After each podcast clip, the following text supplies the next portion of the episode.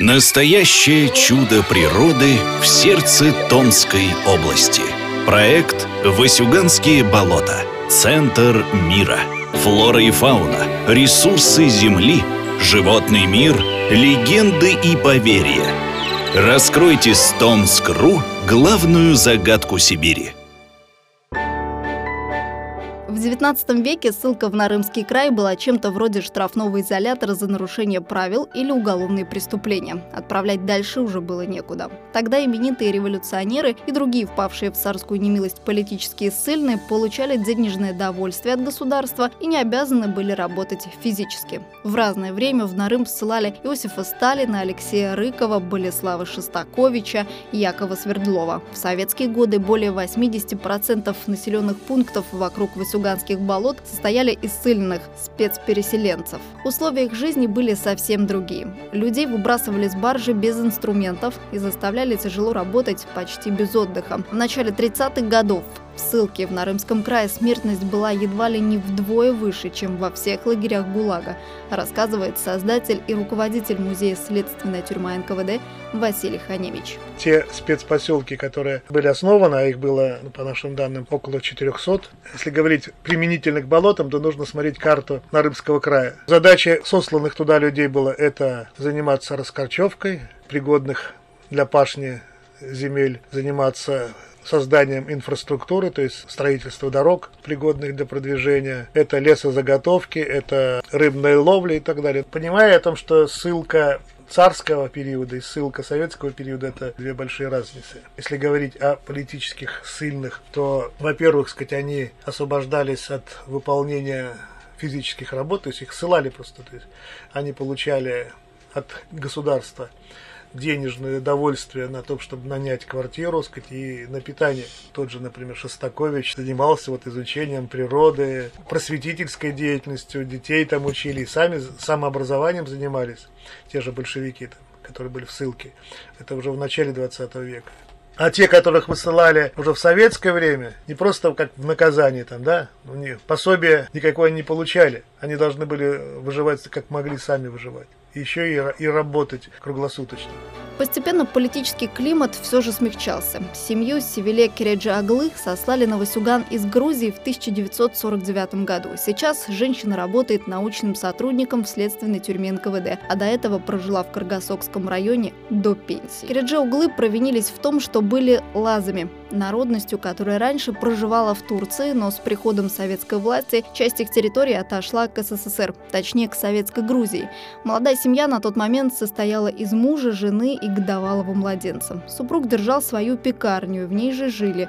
Им дали определение «социально опасные элементы» и сослали вместе с родственниками. Мама не говорила, вот сколько дали на сборы, но она говорила, так быстро собирались, теплых вещей там не было, их и не носили, поэтому маленький ребенок, которому было год и семь месяцев, отправили нас как турецко-подданных, проживавших на территории Грузии. Но определение «социально опасный элемент» – СОЭ.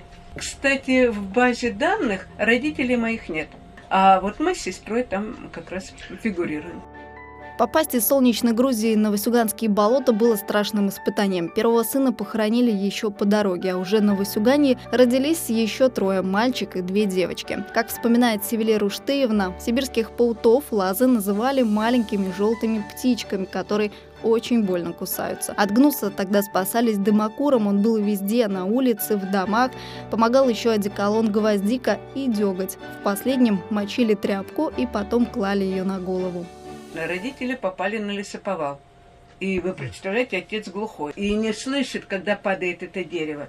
Я вспоминаю всегда уже осинок яр. Это мне где-то э, четыре-пять лет. И наш дом, наш барак, огород небольшой, и за ним болото. И мама несет ведро голубики с этого болота. То есть мы жили вот в этих Васюганских болотах. Как-то наша мама, я не знаю, она всегда была, она была очень красивой, красиво любила одеться. И нас тоже держала хорошо. Мы всегда с сестрой ходили в одинаковых платьишках, вышитых, вон у нас висит. Поэтому вот дёготь, одеколон гвоздика. Да чем она настолько не мазала? Мы все равно приходим в кровь расцарапанные. Первым населенным пунктом, куда попала семья, был Кельват. Раньше там располагалось остяцкое стойбище. Остяки научили спецпереселенцев ловить рыбу, ставить селки на зверей, собирать и готовить грибы и ягоды. Болотную воду они тоже пили, правда, обязательно процеживали ее через платок. Чаще всего спецпереселенцы умирали от обморожения. Дороги не было, поэтому в райцентр ходили пешком или ехали на санях. А добираться туда нужно было регулярно раз в месяц. Ссыльные должны были отмечаться в комендатуре, что еще не умерли. Все, начиная с кулаков и кончая все до пятьдесят третьего, которые были депортированы, в Васюганских болотах выжили благодаря коренному населению. Как поймать вот зайца, да, петлю поставить или селок там на птицу, как-то сделать, да. Надо свистульку эту сделать, приманить рябчика. У нас грибы считалось гнилое дерево. Поэтому в нашей семье, я не знаю, как остальные, те, которые на русских женились, они раньше начали грибы есть. Мы грибы попробовали впервые в шестидесятых годах. Появился отчим русский, и вот тогда жареные грибы, я их все равно до сих пор не ем, ем только маринованные, соленые, и поэтому не собирали. А вот ягоду, орех, шишки, да. Ханты – удивительный народ.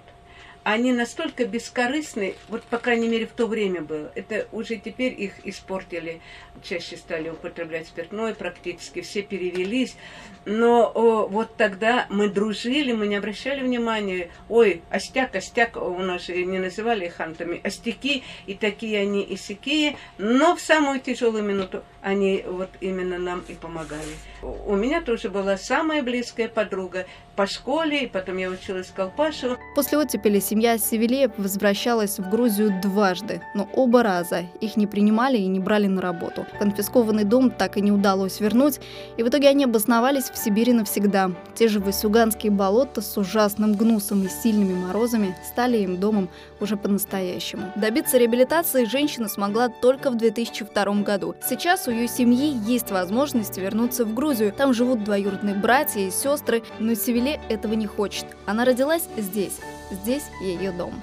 Уже в две тысячи втором году я написала в очередной раз в Москву, и буквально через месяц приходит реабилитация, естественно, сначала на маму. Маму реабилитировали и нас вместе с ней двоих. Но мамы в базе данных нет, а мы с сестрой. Мы можем купить квартиру в Батуми, но я не хочу, не хочу. Я здесь прожила всю жизнь среди этих болот. Именно, вот именно болот. И поэтому они меня не страшат. Единственное, что я до сих пор я плохо ориентируюсь в лесу. Эти болота просто бескрайние. Васюганские болота. Центр мира. Какие тайны хранит главная загадка сибирской природы? Открывайте новое с Томск точка ру.